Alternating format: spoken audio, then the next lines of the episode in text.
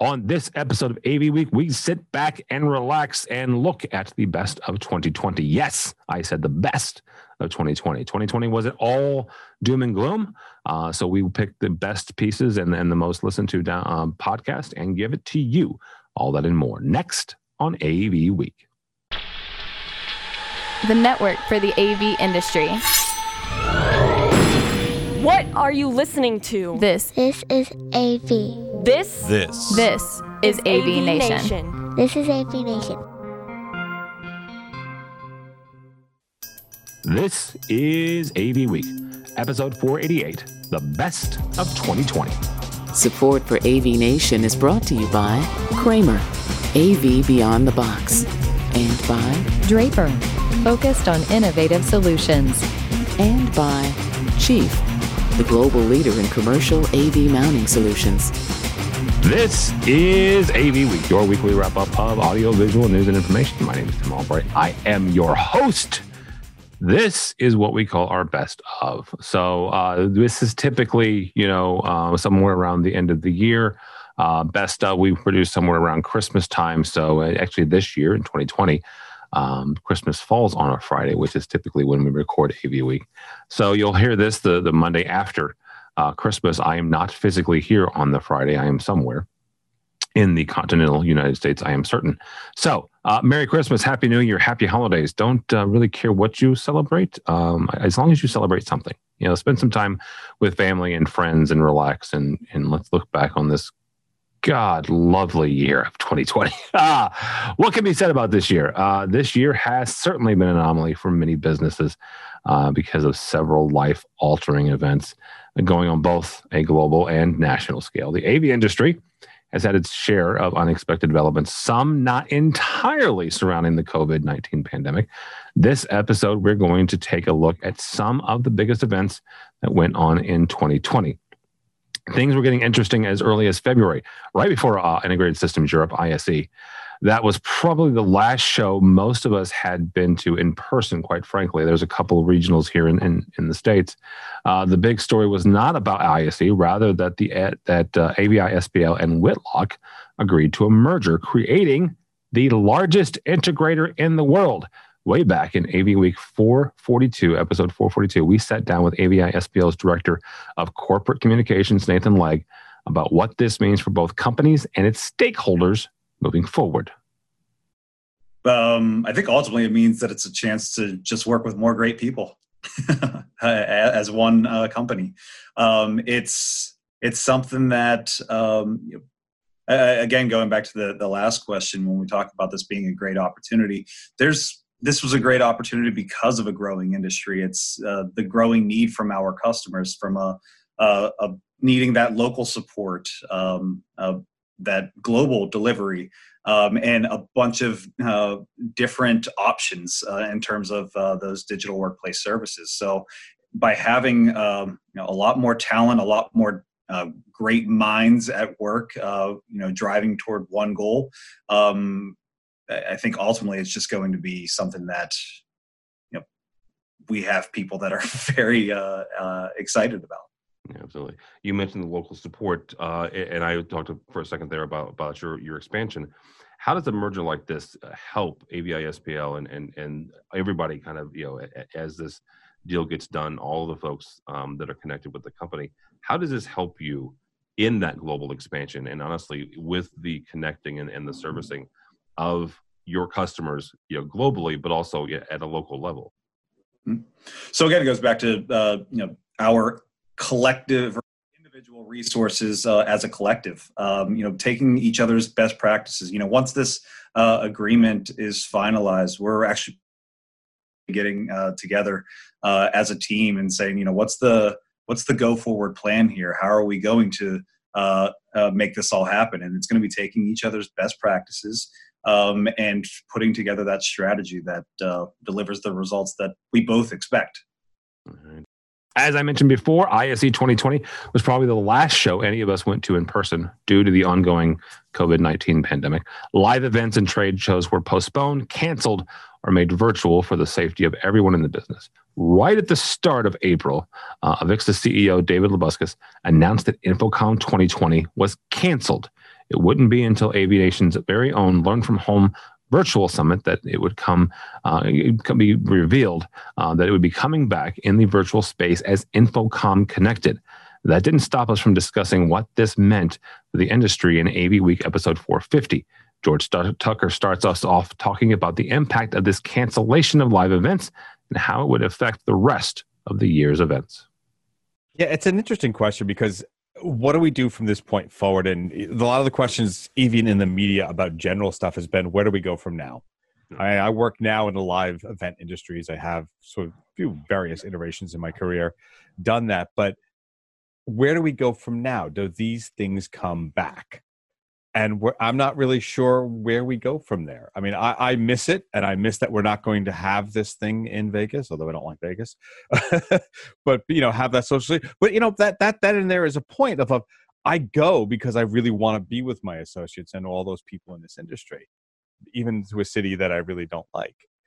And how do we come back from this where we can trust to be together in such large numbers? And when do we allow that to happen and will we replace it with the virtual stuff you know i mean i know many many years ago remember we used to have the virtual trade shows the mm-hmm. magazines mm-hmm. did it i'm sure brad remembers and the ce pro did something many years ago in the 90s and the early 2000s but there's still not a replacement for being together and having that sort of camaraderie and i don't know when we're going to get back to that and it's it's a real question because everything's in question when do we get back to normal? And I don't know the answer to that yet. No, no, none of us do. That's the thing. Is, is yeah. that's the one thing. Is is is one of the biggest fears I think right now is the fear of the unknown. Um, you know, George right now has is mm. is technically I think furloughed or, or laid off is the is the technical term.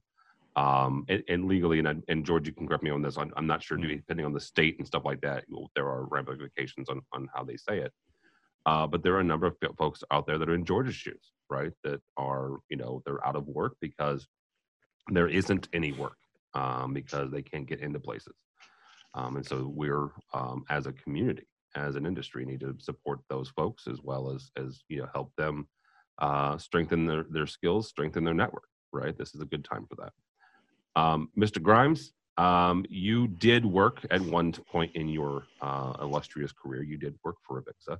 Um, what does this mean? And again, I want to highlight the fact that you don't work for them anymore. You don't speak for them in any way, shape, or form.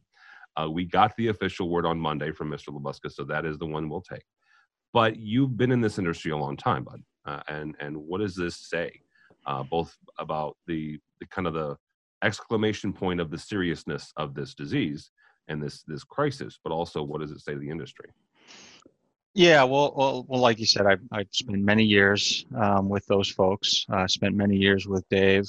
Um, I listened to your podcast with him, and you know that was the guy that I knew. I mean, it was it was heartfelt.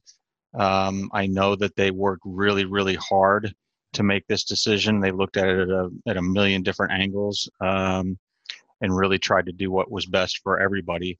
Um, what it means long term, I'm I'm optimistic that um, that this doesn't mean the end of the the uh, InfoComm's.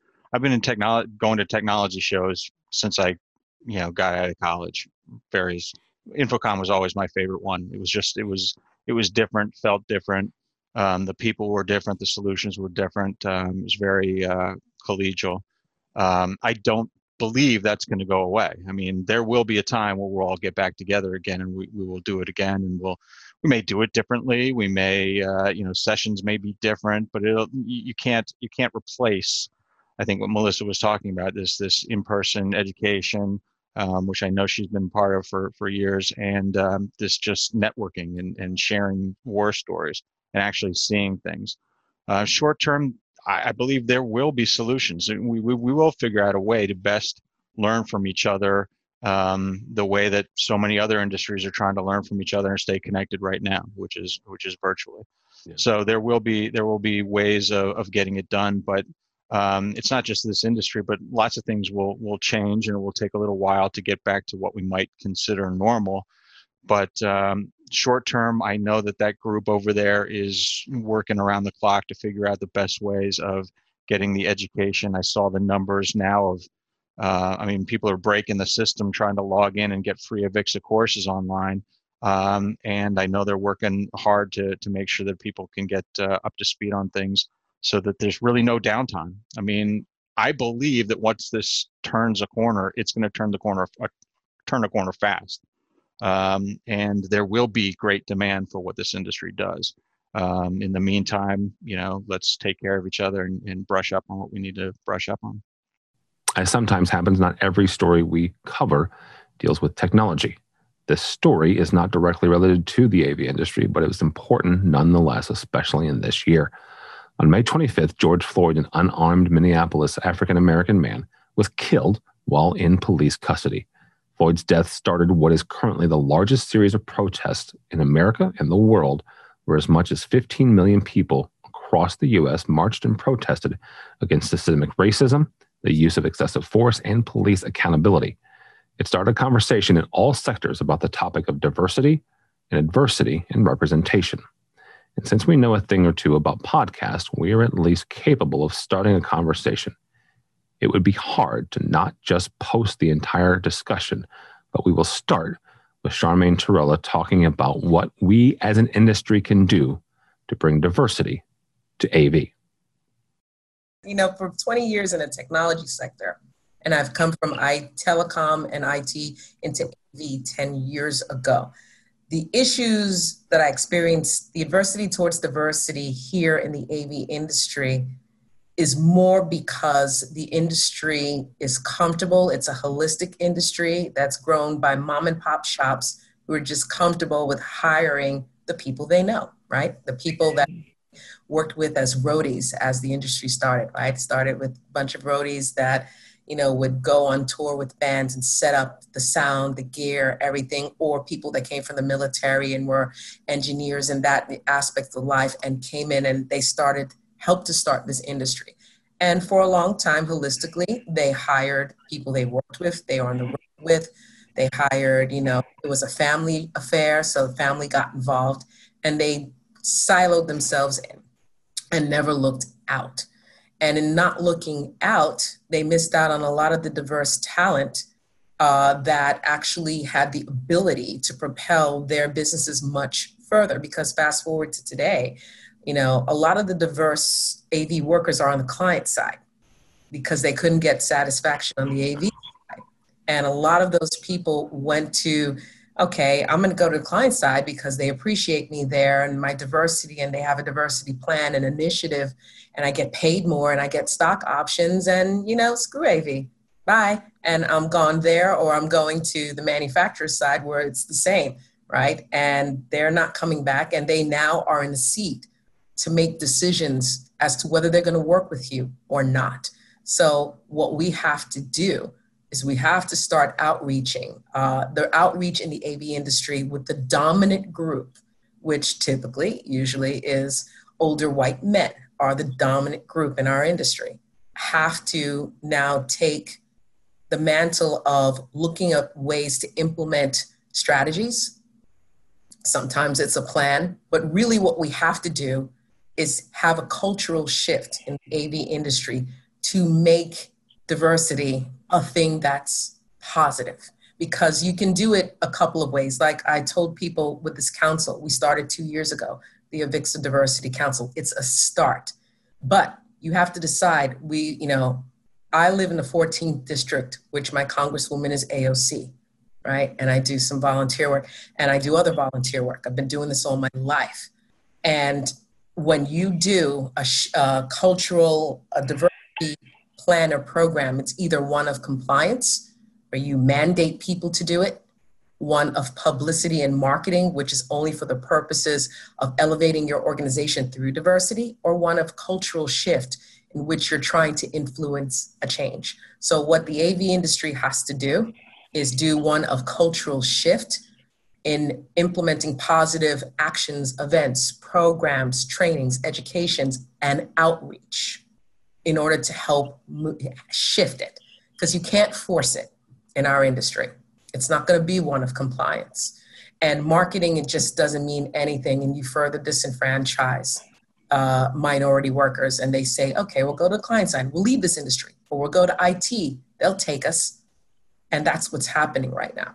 Uh, one of the things that I will add, because Charmaine made some really strong points, um, diversity is really critical. You know, and we talk in in that um, conference. I actually talked a lot about representation, and, and representation as in diversity. So one way that corporations or companies can really contribute there is, for example, creating tutorials on pro AV items or pro AV um, tutorials on how to like, for example, properly um, you know, uncable, other things that are really critical for people that are really interested in the field, but want to learn more. And having more diverse people kind of doing that work.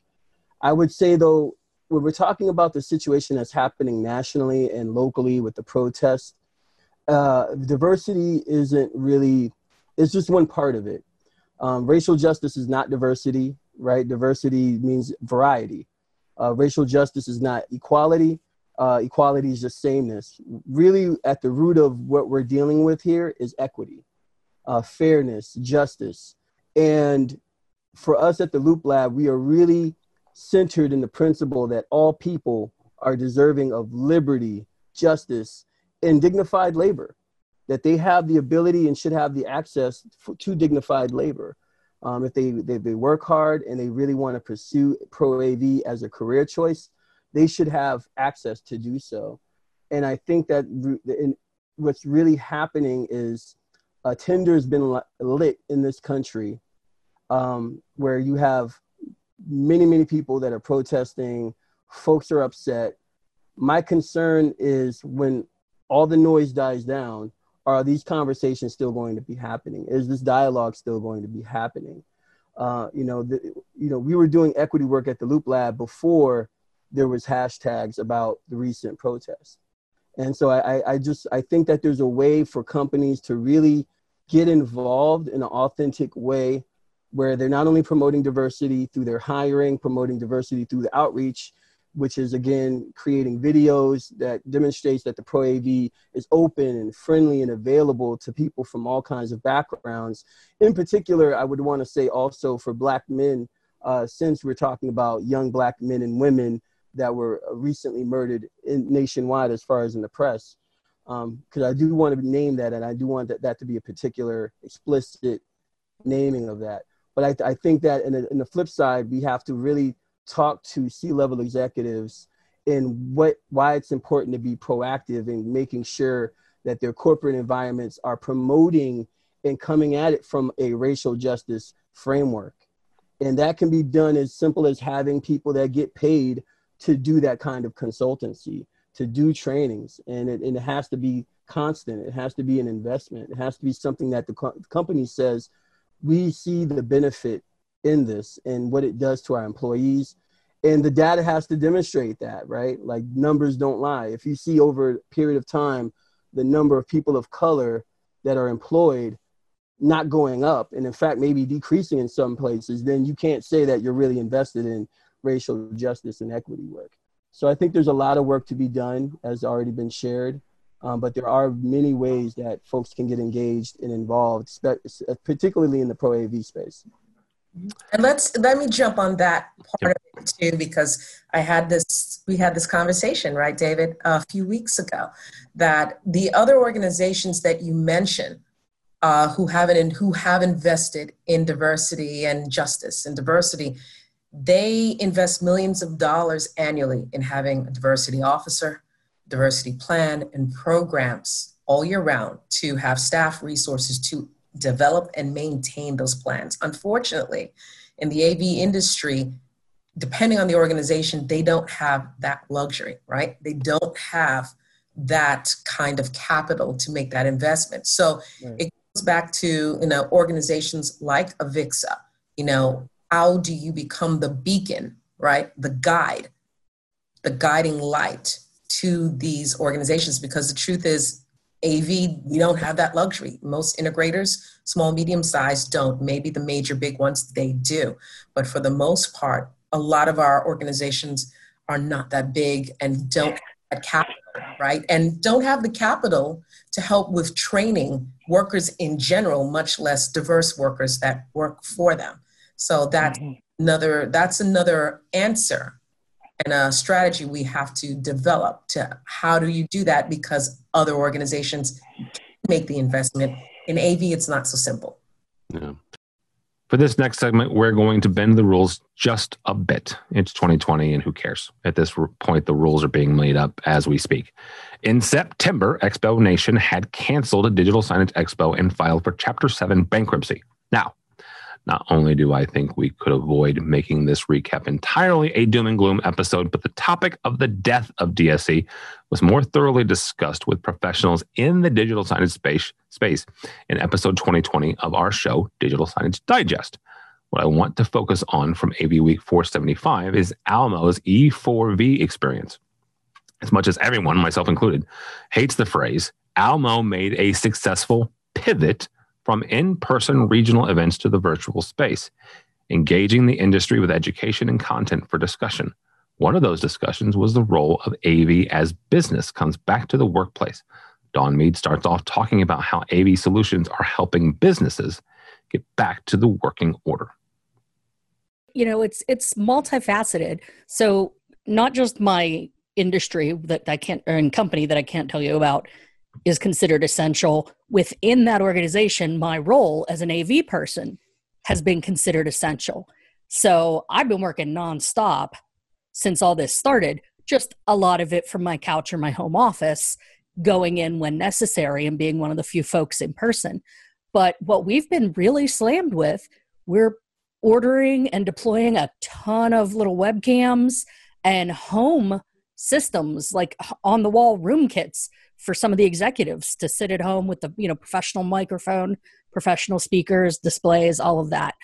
Um, our facilities folks you know when you have a giant organization you always have a few you know banner rooms that you use for all the big meetings your auditoriums your executive conference rooms the big rooms that sort of thing.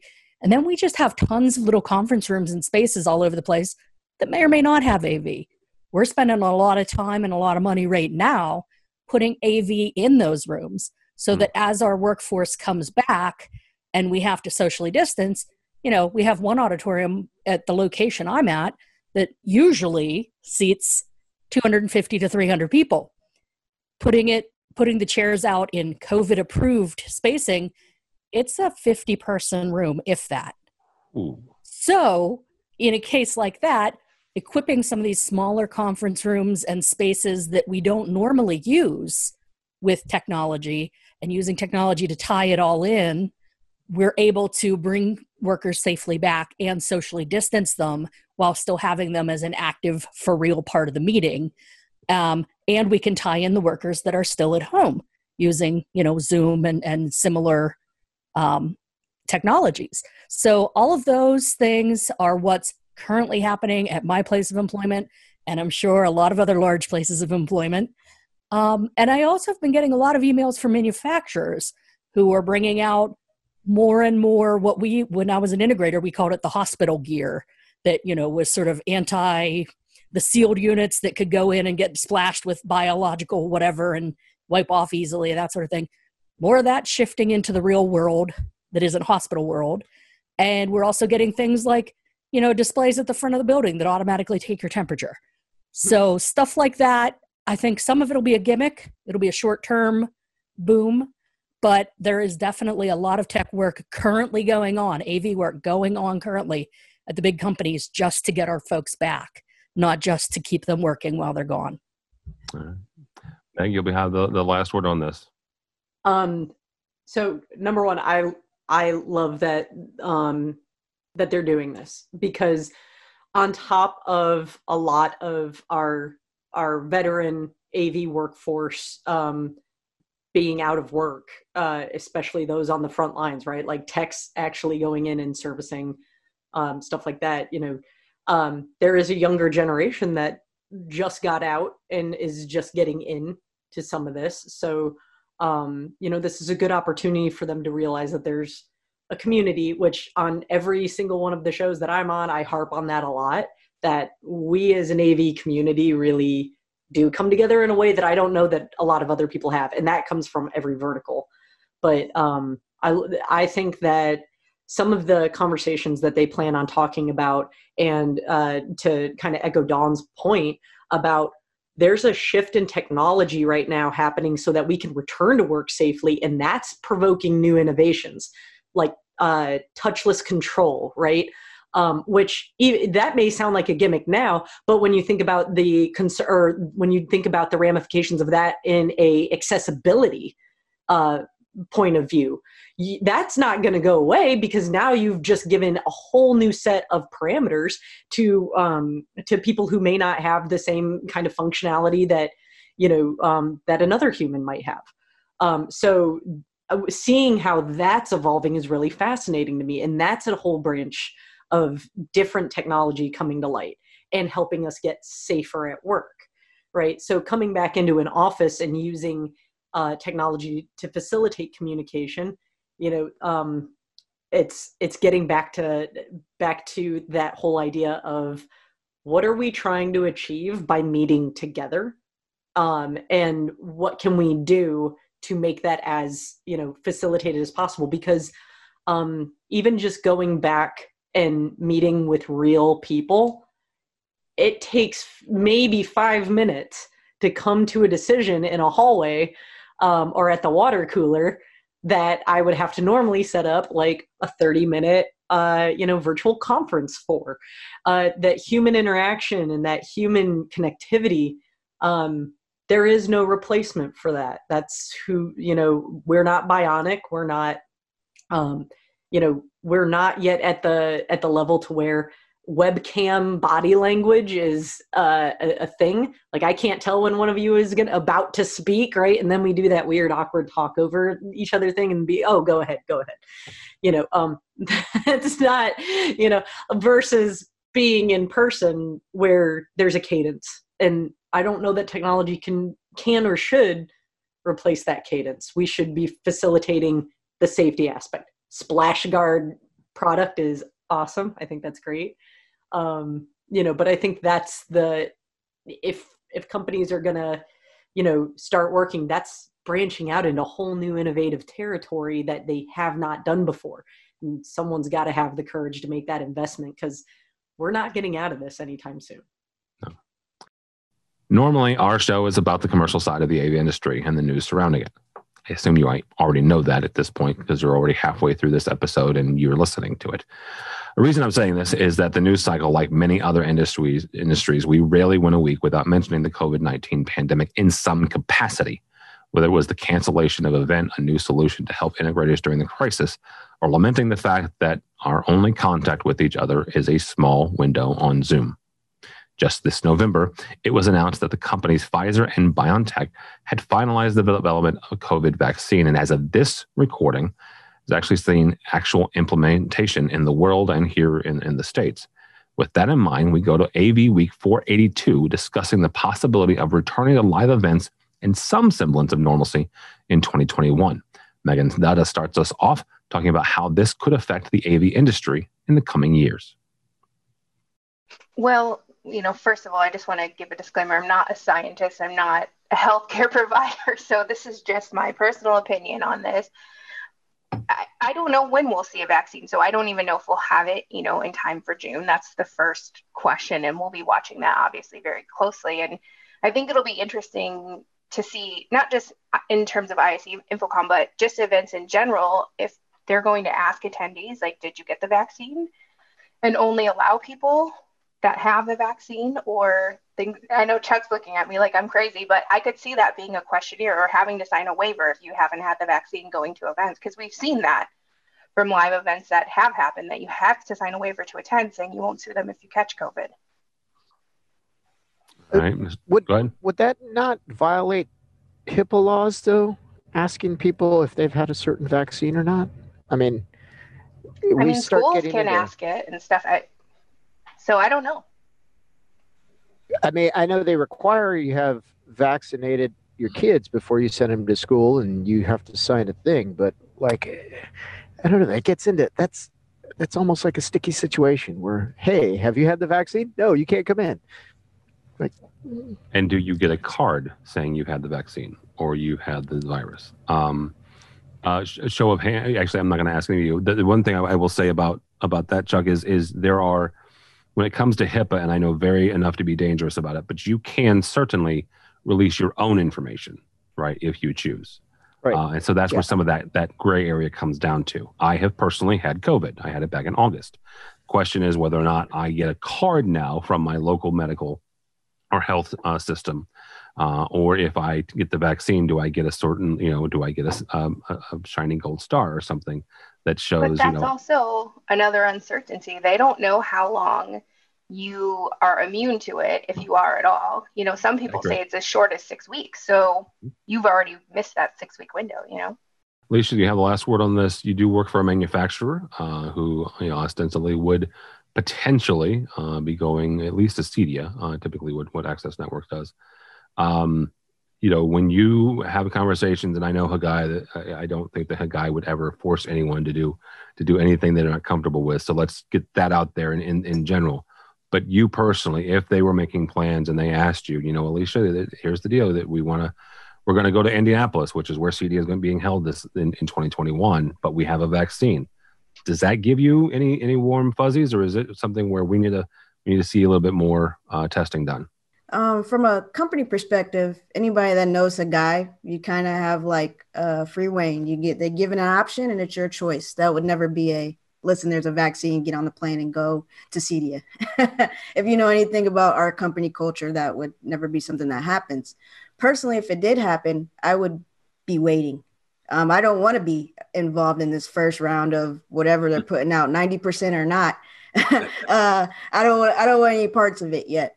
But when I did hear the news of it, um, even outside of our AV space, it was hopeful, right? Like, okay, we're making progress. Um, I don't see this happening anytime soon, but there is progress being made. There is hope um, that our live events will get back to what we're used to.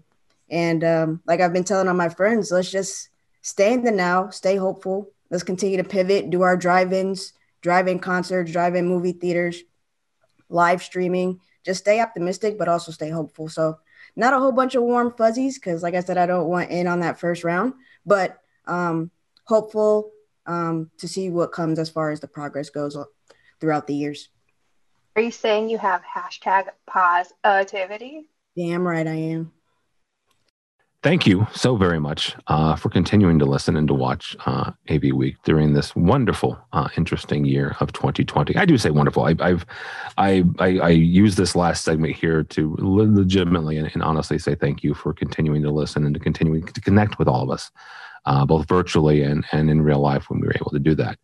Uh, I've written a piece about why I'm thankful for 2020, and I, I posted it around the U.S. Thanksgiving, and you can read that if you'd like. And Mitchell, our wonderful producer, will put a link to that up that that article.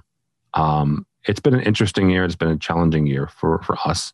Um, I am darn near half the person I used to be. Uh, I say that somewhat tongue in cheek. If you don't watch the video and you only listen to us, you have no idea what I'm talking about. But as of, of going to the doctor this week, I have officially lost 60 pounds in the year of 2020. That's remarkable. And there's a part of me that says, yay, you know, way to go. There's another part, more snarky part of me, well, says, dumbass, you should have never been that big in the first place. Eh, we, we can we can differ, uh, but but it is what it is, and and I, it is something that you know this year has been a lot about challenges and, and ways to overcome that. And yes, I don't like the word pivot because I've heard it too much this year, but it's accurate. Uh, those of us that are still around and those of us that are still surviving and thriving in 2020, heading into 2021, have had to pivot, have had to reinvent ourselves, and have had to learn a certain number of new skills or maybe dust off some old ones. So if you're still ru- running around uh, in 2021, congratulations. You made it through probably one of the worst years economically and health wise uh, of your entire life and hopefully of your kids as well. So, congratulations. Uh, let's run and let's get into 2021 and make this the best year any of us have ever, ever had. Thank you so much for listening and continuing to watch AV Nation. Uh, you can go by our website, avnation.tv. That's avnation.tv. Find this episode and a host of others. Please check out our sponsors. These are the folks who advertise and support AV Nation and help us bring it to you every single week, 52 weeks out of the year. Uh, 2021 will will bring some some interesting changes uh, and, and interesting um, things to AV Week and AV Nation. Uh, we will celebrate our 500th episode of AV Week Um, I'm not sure exactly what Mitchell's planning on doing for that, but I'm sure it's something special. Um, but we'll, we'll, you know, it, it 2021 will be a good, good year for all of us. Uh, also, uh, you can check out our other shows. Uh, every single one of them. We've got a, a daily show called the Daily Download. Uh, it's a clip show. Resi Week looks at the residential side, uh, and we have a number of monthlies that dive into the, the various verticals and the various aspects of the AV industry. You can check all those out and more at avnation.tv. That's TV. Thank you so much for listening. Thanks so much for watching. That's all the time we have for AV Week.